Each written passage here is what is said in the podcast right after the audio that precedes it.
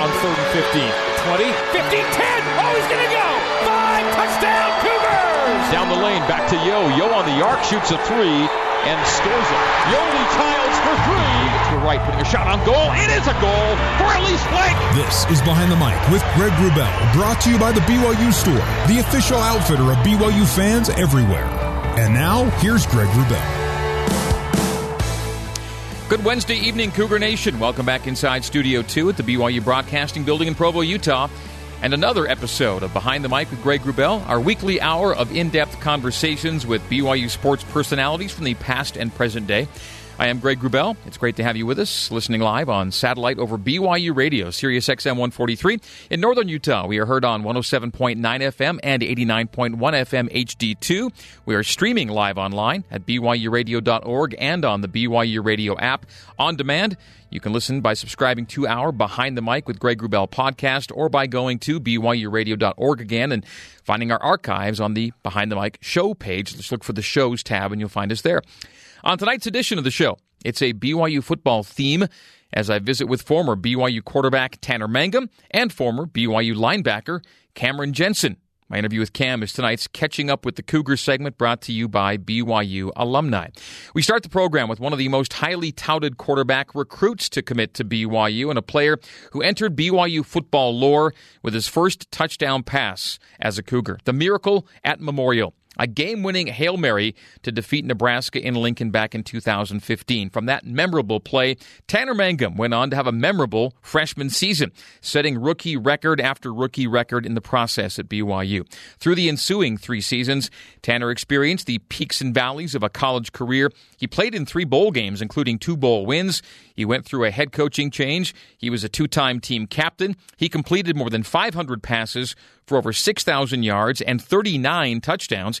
He's one of only 12 BYU quarterbacks all time to have eclipsed all three of those passing standards. Off the field, Tanner was a nominee for the AFCA Good Works team and became a high profile mental health advocate during his time as a Cougar. Having just concluded his BYU football career, Tanner Mangum joins me tonight. Tanner, thanks for being with me behind the mic. Hey, Greg. Good to be here. Thanks for having me. Well, let's start by letting listeners know that you're joining us on the phone from California. Can you let us all know why you're there? yeah, I'm here in uh, Thousand Oaks, California, uh, here at the Mamba Sports Academy. It's um, a facility here that uh, every year they do a, they do a draft, uh, combine prep, and so I'm here with about 25 other guys from from across the country from different schools, just training, you know, doing uh, you know football drills, strength and conditioning, speed and agility work, uh, get, just getting ready for either the combine or the pro day, uh, and, know, and whatever that whatever that may be. And so it, it's been a great experience. You know, a lot of um, you know great talent here. We're all just working hard, trying to get in the best shape possible to give ourselves the best shot uh, for uh, for our pro days. So, with the combine getting underway this week, are you with some guys who've been invited to the combine? Yeah, so so there's about 25 of us here total, and about 10 of 10 of us, 10 of the guys here are uh, are headed to the combine in Indianapolis this week. Um, uh, guys like Dwayne Haskins, Greedy Williams from LSU, Quinnen Williams from Alabama, Kel- Kelvin Harmon, receiver from NC State, uh, Stanley Morgan from Nebraska. Just those are some of the guys that are heading to the to the combine this week, and and um, and then the rest of us are just staying here, continuing the training. Um, and, and I'll, I'll be here until about mid mid March, and then I'll head back to, to Provo and get ready for the pro day, which is March 29th. How's this experience been for you? It's been really good. It's been great, especially being able to work alongside Dwayne Haskins, quarterback from Ohio State. Uh, our, our quarterback coach, um, Quincy Avery, he's, he's worked with a lot of NFL guys. He, he works with uh, Deshaun Watson, and working so working with Dwayne Quincy, and then also another quarterback named Amir Hall from a, a smaller school out east called Bowie State. So it's just the three of us with Quincy, and uh, it's it's been really good. Just getting a lot of good work in every day, just fine tuning little things, tweaking things, you know, making sure that we're uh, we're, we're staying sharp with our footwork, our mechanics, and everything. And then being able to get the uh, you know top of the line coaching and training from from these trainers here, mm. working on our 40s and our agility drills. Um, you know, strength work. It's it's been a really great experience for me. Uh, you know, state of the art facilities out here in, in California, and um, just really really grateful for the opportunity. Really appreciative of the uh, the chance to be out here training with with with, with such great talent, such great coaches. You'll be coming back for the pro days, you noted. Of course, your BYU playing career is concluded, but we're going to back up to well before it even began and remind folks that you were not the first Mangum brother to play football for BYU. That's right. Parker, you know, set the set the stage back in the day. Uh, he, he, my older brother Parker has always been a role model to me, and and so it's always been fun being able to learn from him and follow in his footsteps. Now, in, in, in, basketball and the Olympic sports, many of them at least, uh, BYU is a West Coast Conference member, and, and, and while they think of it as a basketball league, there's some football history in the WCC. San Diego still plays it in the FCS, and St. Mary's did until relatively recently. In fact, your brother Parker was once a quarterback uh, and also a pitcher for the Gaels, right? Yes, correct. Yeah, so out of high school, he uh, you know took, took a scholarship at St. Mary's in Moraga and this is this is 2003. I was 10 years old, uh, but I remember going to some of his games there there in uh, at, St. Mary's, and that after that season, they discontinued the football program. So he was he was the quarterback for the last season of St. Mary's football, but he uh, was able, like you mentioned, he was able to keep keep his athletic career going. He, he, yeah, he pitched, he played baseball for St. Mary's as well before he left for his mission to Italy that summer, and then he came back to BYU, walked on the football team, and, and finished out his career there. But yeah, little little uh, you know lesser known history there playing playing for St. Mary's back when they had football. And coming full circle a bit, uh, one of the coaches on your side of the ball at BYU, Steve Clark, was on that yep. last ever coaching staff at St. Yep. Mary's. You're right. That, that, that's that's actually the first time that I met Coach Clark. I was nine, nine, ten years old. and I remember him, uh, and and and that, not a lot of people know this either, but Coach Clark and my mom are cousins. Hmm. So there's some some family relations there as well well that not many people know about. So you're one of five siblings, and uh, and one of the amazing things about your family is, and this is such a rarity in any family, five, all five have played Division One sports. Yes, that's true. That, that, that, that, that's correct. So Parker at BYU, and then my older sister Meredith played soccer at Boise State. And older brother Madison played football uh, for a little bit at BYU, and then and then spent most of his career at Idaho State. And then myself, and then my little sister Abby is currently on the basketball team at BYU. So all five of us playing sports. You know, we we we grew up loving sports, playing you know, I, I grew up playing football, basketball, baseball. My you know my my brothers did it all as well. My sisters, you know, volleyball, soccer. You know, we, we just we just like anything sports really, and um, it's uh, it, it's fun. You know, I, I think we we always grew up very supportive of each other, going to each other's games, and just kind of enjoying that camaraderie that that sports can provide to a family. And you know, it was it was you know it's, it's pretty fun to be able to to have a dynamic like that within our family, within our siblings. Yeah, to all do at the D1 level too is pretty phenomenal. You came out of Eagle, Idaho as the number one rated QB in the state, one of the top quarterbacks in the country. You went to camps and competitions and showed very well there nationally. Then you went on a mission and you committed to attend BYU when you came back. Uh, why was BYU ultimately uh, the right choice for you, Tanner? Yeah, I grew up watching BYU football, and and like from a young age, I think um, I remember being five or six, and I, I remember watching highlights. This so this was around 1997, 1998. Um, I remember watching highlights of of Steve Sarkisian, hmm. Chad Lewis, in those years. And then I, when I was around eight years old, I remember watching on TV the games with Brandon Doman, Luke Staley, and in those years, and, I, and so I, just, I grew up watching BYU football, and my my parents went to BYU. That's where they met, and so they kind of indoctrinated us a little bit in, into becoming BYU fans, and um, but also I was a big Boise State fan. I grew up five minutes from the Boise State Stadium, and on weekends growing up, I'd always go to the Boise State games, and then I'd always, you know, we'd always watch BYU games on TV. And so those were kind of my my, my two teams. But growing up, I, I just you know I, I was always kind of drawn to BYU. It was there was always a special atmosphere there. It was different. It was unique. I, obviously, the spiritual perspective makes it a unique place. Um, the the religious aspect of it, um, but I, I, I just felt good. You know, going to the camps there, You know, I, I always felt like it was a second home for me. I, I felt comfortable there. I really enjoyed the people that I that I was meeting, and I knew, you know, socially, spiritually, academically, and athletically, it was, you know, overall big picture was it was a great place to be. How would you describe your mission service to Chile that preceded your BYU career? The mission was life changing. Uh, it, it's it's one of those things that it's hard to totally explain. It, it's hard to put into words but it it meant it, it means so much to me. And actually, while I've been out here in California, I've had a lot of opportunities to talk about my mission, to talk about the Church of Jesus Christ of Latter Day Saints. You know, a lot of unique missionary opportunities where people are asking me questions about what we believe and what we do and why we do it.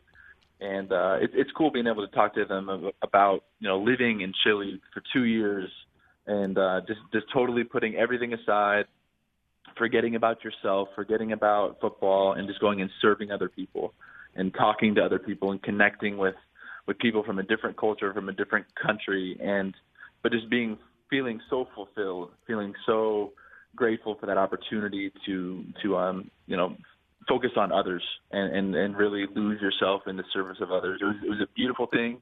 I, I just I really enjoyed the connections that I made. It was it was difficult. It was hard at times.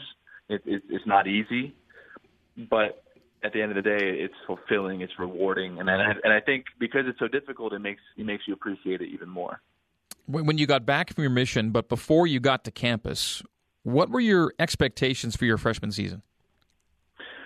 I think my expectations were to, you know, first earn the backup position. You know, Taysom uh, was was back and healthy and ready to, to have an amazing senior year, and so I was just, you know, I, I got home in June, and so I had a couple months to get ready for fall camp. And so I just, you know, first and foremost wanted to earn that backup that backup spot and get, you know, get in shape and make sure that I was that I was capable and, and playing as best as I could to earn that spot.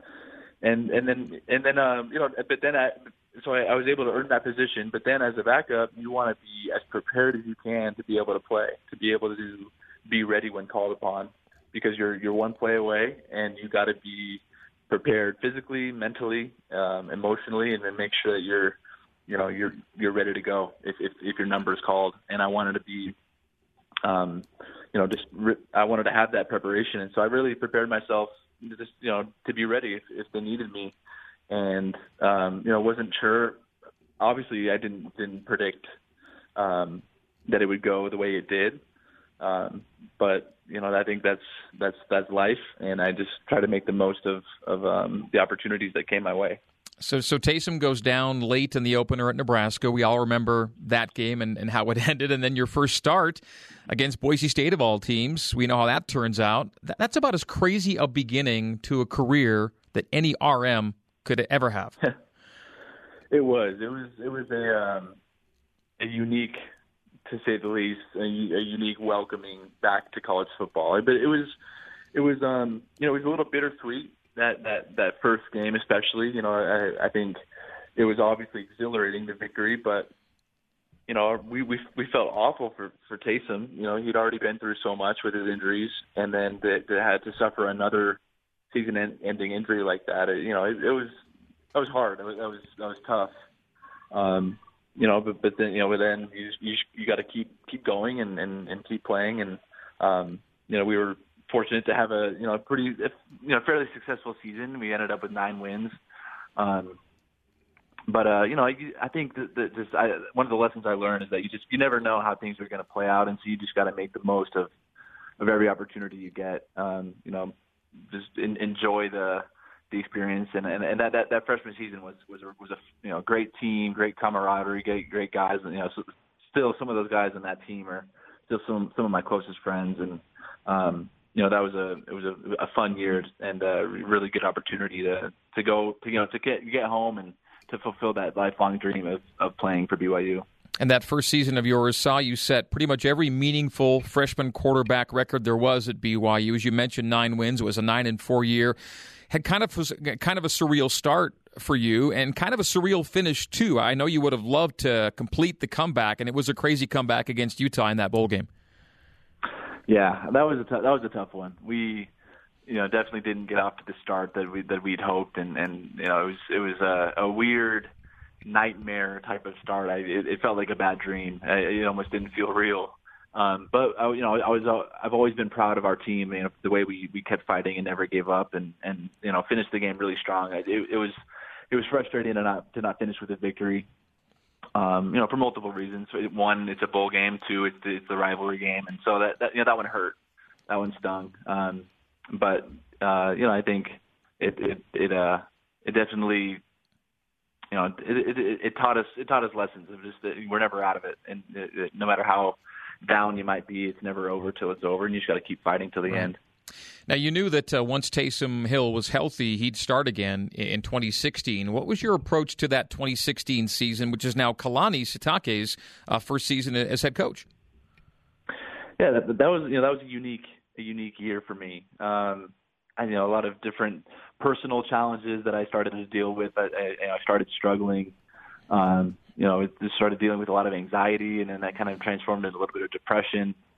And you know, so it was really struggling personally, and and and then you know, competitively, it was it was tough going from starting uh, that you know the whole 2015 season, and then and then going back to being a backup um, you know, it wasn't easy to, as, as a competitor. You you want to play, you want to be out there on the field, you mm-hmm. want to do, you know, what you can to help your team win, and and and uh, you know, Taysom rightfully earned the job, and and and I you know I, I obviously accepted that, and I was uh um was always uh you know a, good teammate, and and was never to let let that change um you know my my attitude as a as, as a teammate and as a player. But it but it doesn't mean that it was easy. Uh, it it definitely had its challenges and was was, was tough as a competitor. But um, you know, I, I I kind of that yeah, just kind of that almost in, in a way that same mentality as the previous years that I wanted to be ready each and every week. You know, be prepared physically, mentally,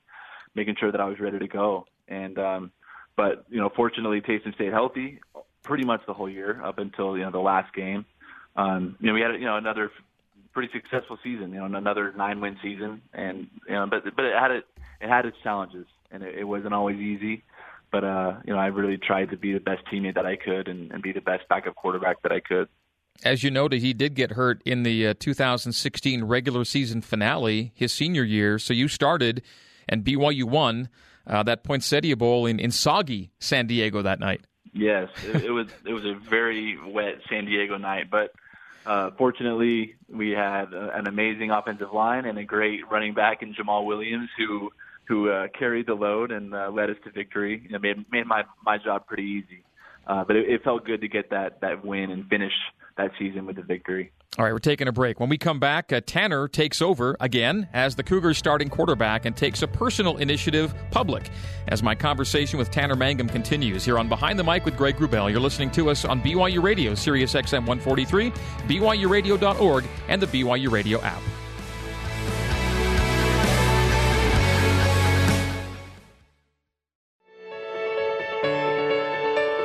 Welcome back to Behind the Mic, brought to you by the BYU Store, the official outfitter of BYU fans everywhere.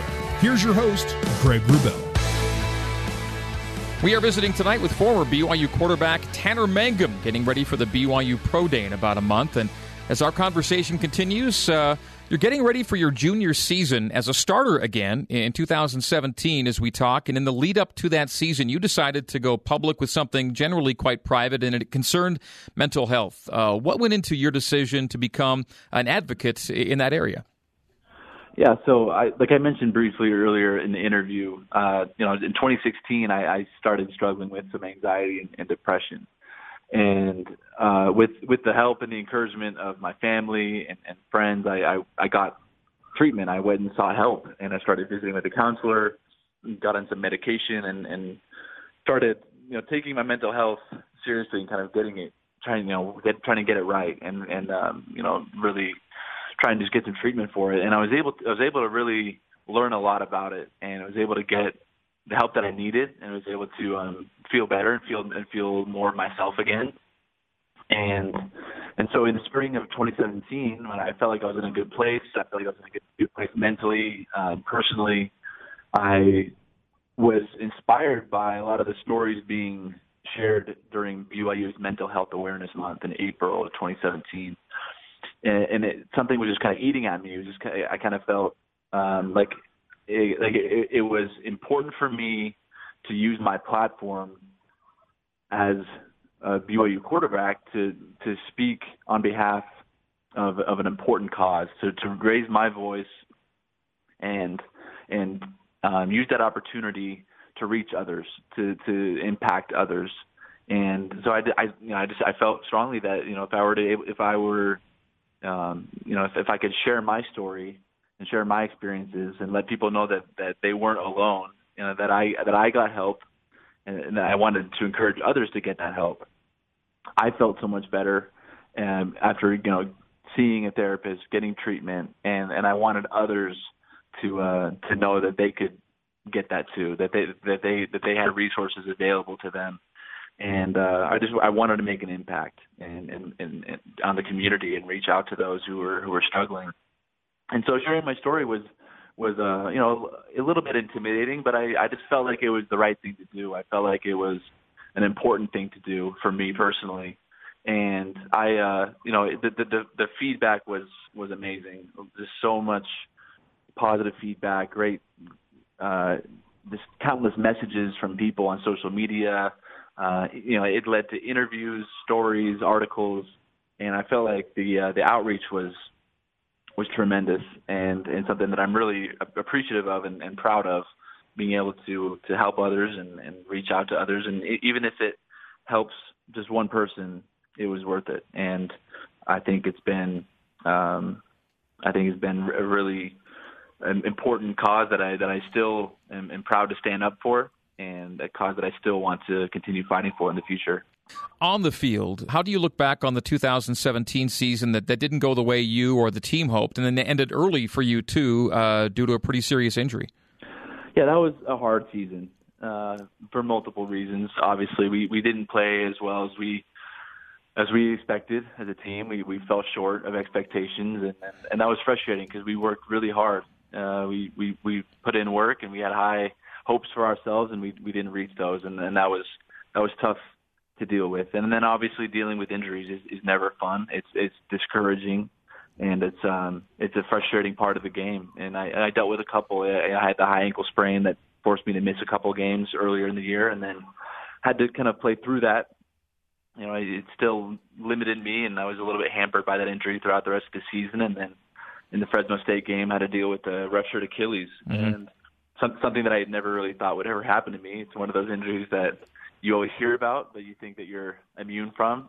but I, uh, I, I, I wasn't in the best shape that I that I should have been in. I, I, I was, you know, and then also just, um, you know, just just wasn't uh, taking care of my body the way I should have. And and I think that those are some of the some of the uh, the factors leading leading to, to that injury. And so I was really frustrated with with, with myself, uh, disappointed in, in how we and how we performed and how I performed. I knew I, it wasn't uh, I wasn't playing my best football and I wasn't wasn't being the best quarterback that I knew I could have been. And so I you know I, I I had to learn from that. I had to learn from that experience and and then I, I just tried to channel it into motivation to to get back healthy, strong, better, new and improved for the 2018 season. And so I think that 2017 season, as as difficult as it was, it it gave me a lot of motivation and in, into that next off season and you battled to get ready for that 2018 season, your senior year.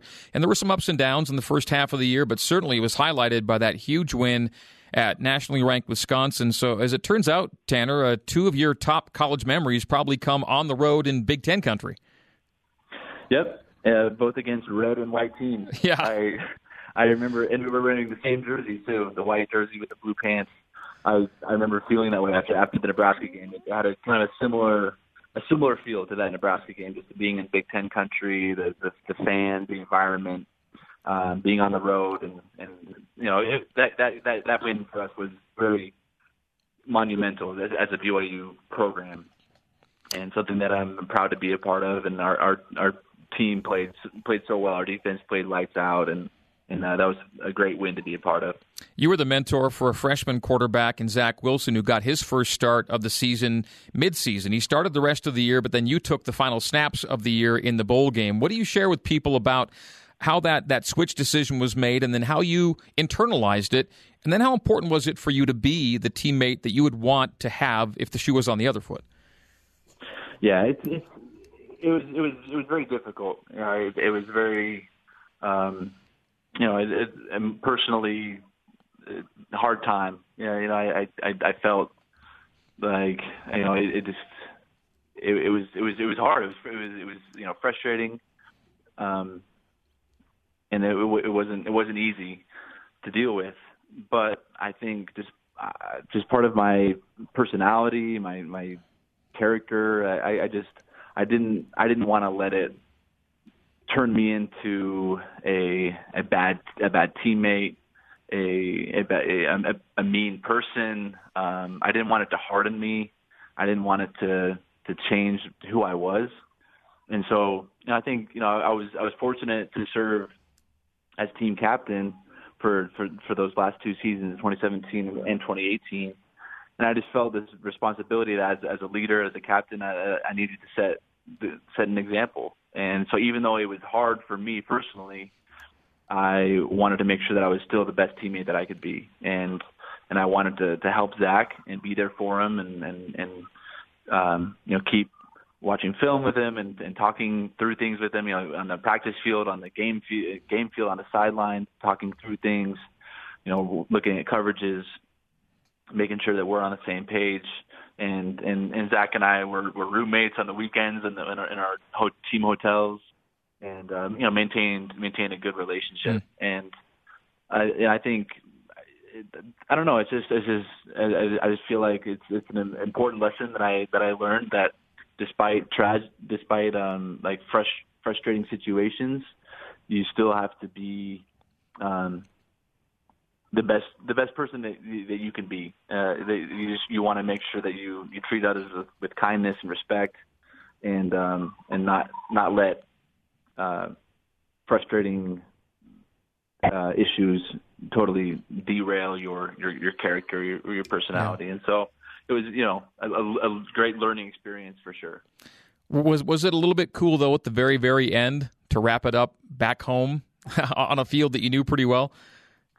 It was. It kind of came full circle because my my first ever official football experience when I was a kid was on the blue turf. Mm-hmm. We had a like our, our little league opening weekend, they always had a, had you they had you, the flag football teams play on the blue turf, and so that was that was my first game, and then my last game uh, as, as in my college career was on that same field, and so pretty surreal moment to be back home and and uh, you know with, with with family there, and it, it was cool, and but more importantly, um, you know just finishing with a victory that that that that, that always feels good, just to be able to finish the season with a win, and uh, last pass was completed. you know, I, I was hoping for one more yard from uh from Dylan on that uh on that last the, the last the last pass. You know, funnily enough, I, I actually started thinking about it. Um, my first touchdown pass was the, was the hail mary against Nebraska, and that was 42 yards on a on on the right side. And that last pass to Dylan ended up being 41 yards down to the one. so one yard shy from being the same. One, one yard more would have been another 42 yards. Oh. That, the first and the last, but but uh, you know it was it was fun to be able to, to finish that out, and um, you know obviously it was a little bittersweet. You know, it, it, like I said before, you know, it didn't being not not being able to, to finish out the season as a starter. It, you know, it wasn't how I planned it, it wasn't how I expected it, and, and so that was hard. But um, happy that I was able to finish strong on you know, in those those last moments. Finally, Tanner, how do you feel about the future of BYU football? I think the, the sky's the limit. Uh, you know, I think it's it's it's heading in the right direction.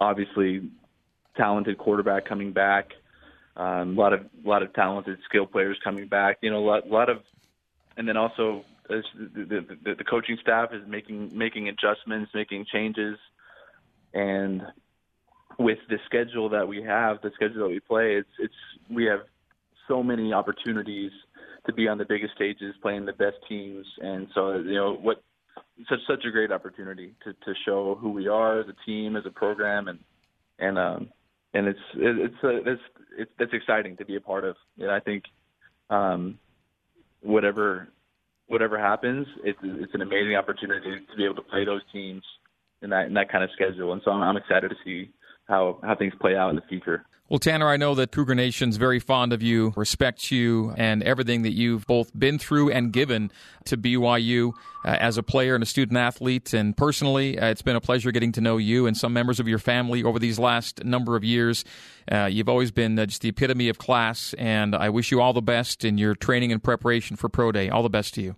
Thanks, Greg. I appreciate it. All right, that's Tanner Mangum. My guest has been former BYU quarterback Tanner Mangum. When Behind the Mic with Greg Wrubell continues, it's a conversation with former BYU linebacker Cameron Jensen. Stay with us here on BYU Radio, Sirius XM 143, BYURadio.org, and the BYU Radio app.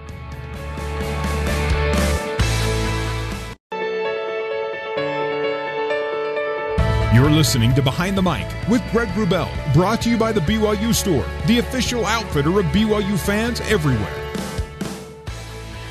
Welcome back to Behind the Mic and this evening's Catching Up with the Cougars segment presented by BYU Alumni. Want to help BYU students, but you don't know how? You can with BYU Alumni chapters. Find the chapter that fits you at alumni.byu.edu slash chapters. And tonight, it's a conversation with former BYU linebacker Cameron Jensen.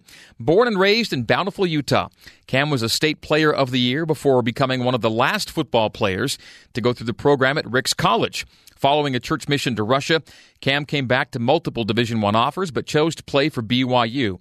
After a redshirt season and an impressive sophomore campaign in 2004, BYU changed head coaches, and over the next two seasons, Cameron Jensen became one of Bronco Mendenhall's most trusted and reliable defensive players. A top tackling middle linebacker and two time team captain who deservedly earned the nickname of the General. Since the year 2000, when defensive stats became official in the NCAA, Cameron Jensen ranks in the BYU top five in career tackles and solo tackles and in only three seasons of competition. He was a three time All Mountain West Conference honoree, including a first team selection in 2006. He played in 35 of 36 possible games at BYU, and since his collegiate and pro careers concluded, he's gone on to become a successful businessman with a constant thirst for adventure and accomplishment. It is a pleasure to welcome Cameron Jensen into Studio 2, where he joins me tonight behind the mic. Hello, Cam. Hey, Greg. Great to be here. Good to have Good to you. be part of the show. So, your dad was a former Utah Yeah. student athlete, and your mom was a former Cougarette, and you grew up then closer to the U than BYU geographically. So, where did your childhood loyalties lie? Oh, I, I hate to say this. I can't believe I'm going to say it publicly, but it was definitely Utah. My dad was a Crimson Club member. He played uh, basketball and baseball at University of Utah. So we grew up going to all those basketball games, but my mom was a Cougarette at BYU. So it was so fun to hear my parents every year. That rivalry was part of our family. They would joke, they would tease, they would make bets. And so it was really fun growing up in that atmosphere. And but my dad, I mean, obviously I, I worshipped my dad and, and he was a Ute and going to all those Ute games, I'd say I grew up a, a Utah fan for the most part. But uh, yeah, it was it's it was fun in that family seeing my mom and dad constantly battle that that, that game. You were a Bountiful Brave coming out of Bountiful High School. Uh, did you think you were D1 ready, or did you need uh, the Ricks experience and then a mission physically to fully prepare you for the next level? Yeah, that was a unique situation. I hadn't had any older brothers or anyone to really walk me through. There hadn't been too many people from Bountiful that that, that played Division One, so I, I questioned myself: could I, could I not? But there was one thing when I went and played in the All-State game and saw people that were getting offers that gave me a lot of confidence. I'm like, I can play, I can do this. Um, you know, I had a few offers out of high school. Utah State was one. That was really the only major offer other than the Ricks and uh, Dixie at the time. But I felt like I could play at a big Division One level, so that's why I went to Ricks. Is that I'd play one year before my mission, hopefully get some tape, and then uh, then play. And so I went up there, had a good year. But when I went on my mission, I didn't know if I was going to play football again. It Ricks was losing their program. I kind of knew that my dad was putting together a tape to to send out, but I really didn't know. I went out going, I, I probably that might be my last football game.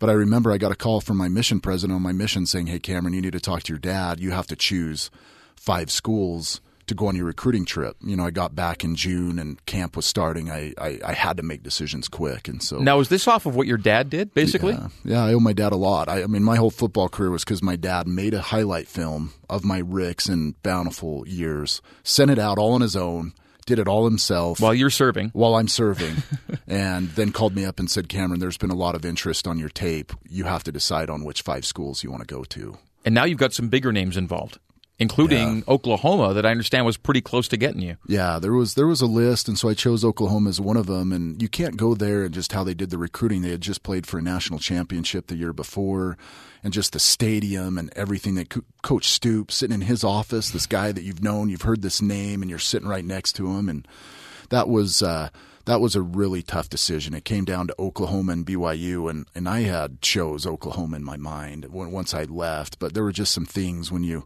thought about it, not to get too too deep, but praying about it and that where I felt BYU. There was more to the college experience than just football, and I ended up going to BYU, which was best best decision I ever made. So you had a confirmation this was a place you should be. Yeah, it was tough. I remember thinking about it. It took a long time to accept to be like, no, like Oklahoma, like. The, this, ah, I, I, for some reason, I grew up always wanting to go out of state. I wanted to go play out of state, and mm.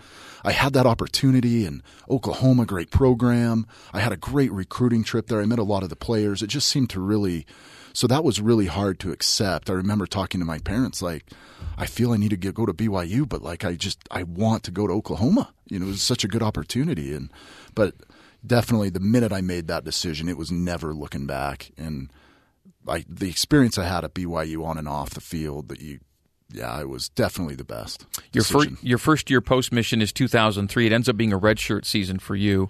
Um, what went into the redshirt?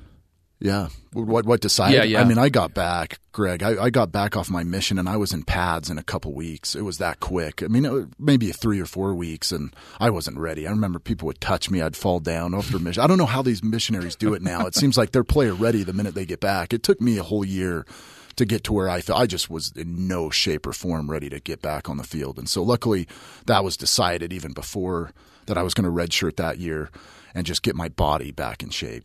But you knew who your coaches were, and your defensive coordinator was going to be Bronco Mendenhall. Yeah. First impressions of Bronco? Oh, that was one reason why it kind of made it easier. Is I sat down in that film room with him on my recruiting trip to BYU, and you just walk away going, "I want to play for this guy." There was just something that I I felt really connected with his coaching style. I felt like, man, I want to play for a guy that's going to demand so much from me and everyone else I'm with. You just saw, and he was just very to the point. Bronco's Bronco, and I can see why there's some players that really respond well to that and some that didn't. I just loved his, you know, I never looked at a coach as someone that needed to be my best friend. I wanted somebody that would push me on the field, mm. and I knew that guy. I'm like, I'd go to battle for him because I know he'll give everything and and push me and push the rest of the team. So that was a special that recruiting trip, sitting down with him on about what was it 15 20 minute film study of, of the defense what he's run won me over to a big degree so 03 is a redshirt year for you. It ends four and eight. Uh, your sophomore season, you're finally on the field now, and that's another sub 500 season. It goes five and six, and and I, you go into the final game of the year needing a win for a winning record, and you end up Utah. losing to Utah 52-21. You guys finish five and six. It ends up being Gary Crowton's final game. Yeah, there's a few, there's few memories that I look back that that it seems like yesterday, and that game when we lost to Utah, because that was tough. I grew up. I obviously in that rivalry. It felt I wanted to win. I felt like we had a good enough team, even though we'd struggled that year. That was a great Utah team. But I remember after the year, the celebration, them throwing the Tostitos on the the field. I sat out. I sat out there for a long time outside the locker room, and just picturing the future that I wanted at BYU and it was great to have players like John Beck, where we talked after that game saying, John, this is not happening again. We're not going up to that field. We're not going to lose. We're going to be competitive. We're not having a season that's ending without a bowl game. And as as hard as that was, there was nothing that could have motivated us to say, "Man, it changes." And it starts with us. And we took ownership like whoever the coach is, whatever happens, uh, we have more ownership than we want to realize. Let's let's start impacting this team. And and so I, I, still remember sitting out the locker room, seeing that like it was yesterday, saying this isn't happening again. Did you sense a change was coming, even though it would be a little while until they actually formally did it? Did you did you think there's a good chance we're going to have a new coach? I think everyone in that locker room knew. Yeah. I, even at, win or lose, we felt you know if we won, maybe, but it, when we lost, we knew there was going to yeah. be a change. We didn't know who it was going to be. There was but we knew at that point there was going to be a change. Yeah, there was no doubt. Everybody knew that. Okay, time for a short break. Uh, when we come back, a coaching change at the top elevates uh, Bronco Mendenhall from Cameron's coordinator to the head job. When Behind the Mic with Greg Wrubell continues, we're live here in Studio 2 on BYU Radio, Sirius XM 143, BYURadio.org, and the BYU Radio app. More with Cam right after this.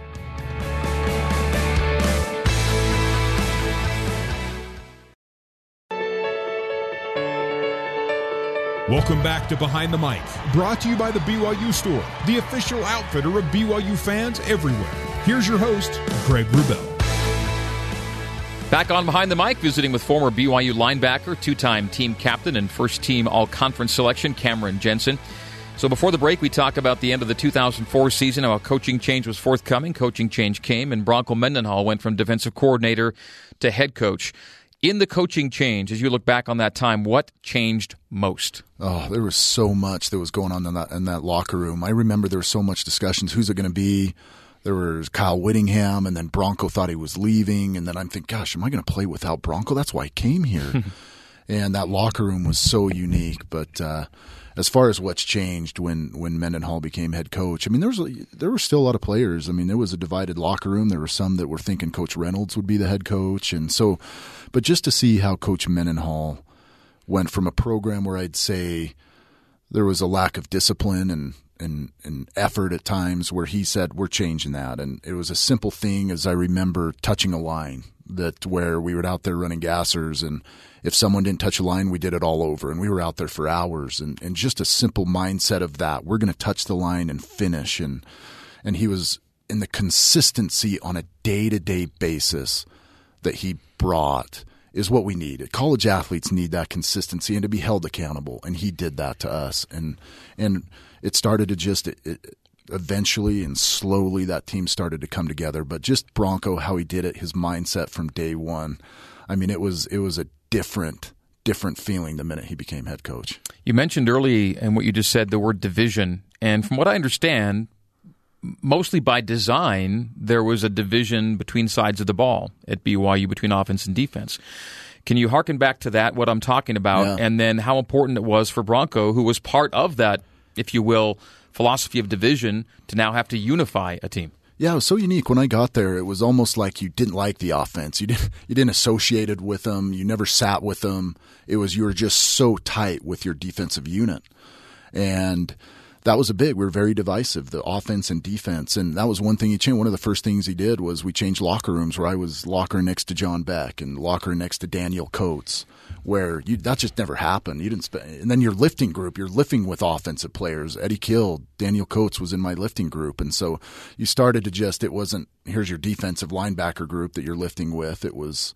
Um, you're with lifting with offensive players. And that plays a big role when you're starting to do that and, and, a whole design element change. Just a simple thing like that leads to so many different outcomes of, hey, we're all in this together. We're a team. And you start to get to know the guys on the other side of the ball, which frankly we hadn't really known.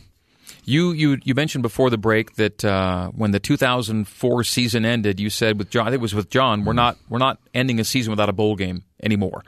And in 2005, BYU does qualify for its first bowl game in four years, and I seem to remember that it was at Wyoming that it was clinched. Is that is that the recollection you have? Yeah. There was there might have been a celebration. I think it was to get to six and four and know You're that right. you'd be playing in the postseason somewhere. You're in Laramie.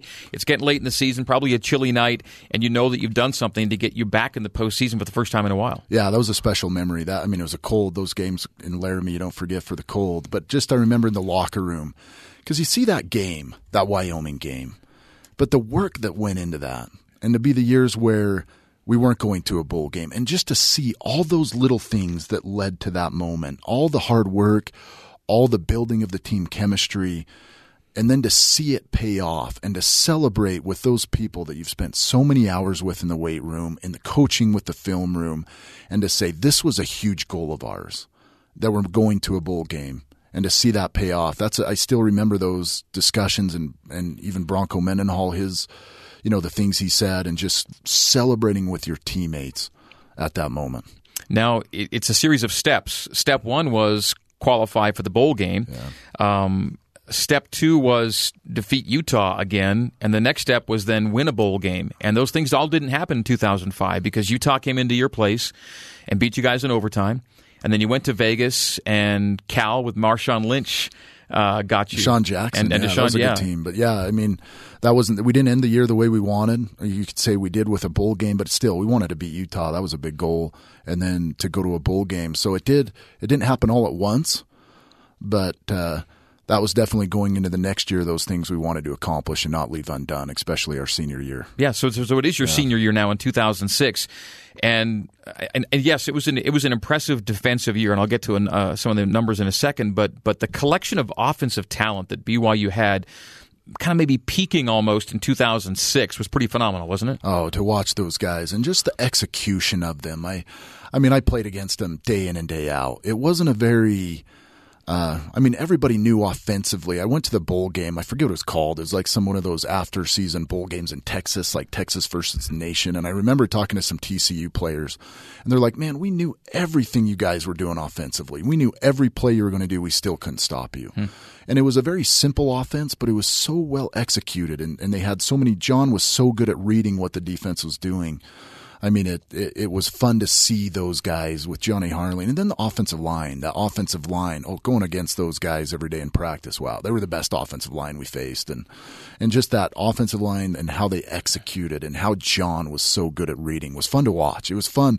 I was at the sideline. I was always one. I wanted to watch those guys play because it was so fun seeing them execute so well everything you just talked about was encapsulated in the play that wins the Utah game in 2006, right? Though that offensive line giving John the time he needs, John mm-hmm. being able to get all the way across the field on his own, and then end the game the way he did. Uh, it's a storybook as it gets when it comes to you playing uh, your final regular season college game up on the hill. Yeah, a little bittersweet for me, Greg. We joked about it. I mean, it was hard that uh, we had a chance to clinch it defensively, and you want to do that. You don't want to leave it up to your offense with a minute and 20 seconds or whatever it was to make that final drive where they went down and scored, and, and we we got them to fourth down. I think it was twice on that drive, and we couldn't stop them. And but still, I don't want to take away from the fact seeing what John did in that drive where we converted multiple fourth downs, mm-hmm. and then to see that play and be part of it, it still seems like was that real? Did that really happen up there? To where you're in that situation and to be like, oh, but to see John convert in such a similar play to the year before right. down in LaVell where we didn't convert in overtime against them, but to see it win like that, wow, that's uh, nobody can take that away. So to have your final regular season game and a game against Utah end that way, and then to play your final college game in a bowl game, defeat a Pac-12 team, and and and, and get past Oregon to end it was also just kind of again a step by step confirmation of it can all work out. Yeah, and it was unique. That was against Coach Crowton when he was offensive coordinator at Oregon. But I felt that towards the end of that year, I don't think we could have lost anybody. I mean, that's how we felt. Offense was so good, and defensively we were so sound and such a unique chemistry. Um, where man, we were clicking on all cylinders. It took long, you know, there were two games earlier in the year that we would, you know, that that still you know, but towards the end of the year, man, that was a special time on that team, offensively and defensively. And we went into Oregon, and we were just, man, we were ready. There's no way we were losing that game. Lights out. And as much yeah. uh, uh, attention as the offense gets, that defense that year was 10th nationally in points per game allowed. Yeah, and, and you can you can take a look at any metric you want. That's the Ultimately, one that matters. Any coach points, is going to say the one that points. matters. Points yeah. per game. Yeah. yeah, it was just such a chemistry. I wouldn't say. I mean, we had a good linebacker corps. Obviously, Bryan Kehl, Nixon phenomenal. But it was more just we really were a sound and played off each other. That was a group we had played together for a long time. We had a lot of experience. But what made it great was just everyone was such a competitor and everyone did their job. It was a really I wouldn't say blown away with talent that defense, but man, we did our job. What did you see for yourself at the next level when you finished at BYU? Yeah, you know, it was, I, I, probably was different than most, Greg. I never had a dream to play in the NFL. I'll be the first to admit it. I loved college football growing up. I wanted to play college. So it was that time like, do I want to do this? I always wanted some business pursuits that I, I always felt excited about. And so it was never something like I was NFL or, um, that was the end result or that I wanted. But I still, I, I wanted to see what I could do. And so, uh, I did give it a shot. Ended up making the Seattle practice squad, and but then decided, look, I don't want to keep doing this. it's time for me to to move on. And so I actually told them after the year that I wouldn't come back the next year. Who knows? I could have been cut whenever, but I said that and it was time to move on. Um, so I played as long as I wanted. I had no regrets there. It was time for me to move on. I wanted to do other things. Let's take a minute then for your business career and yeah. uh, let folks know where you've been and what you've been doing uh, in that realm. Yeah, so it kind of came from football. I, I, graduated in organizational behavior. There was a consultant that worked with Coach Mendenhall and worked with us as a leadership team, and it had a huge impact on me. I, I love the strategy of football. I mean, I loved more the film study.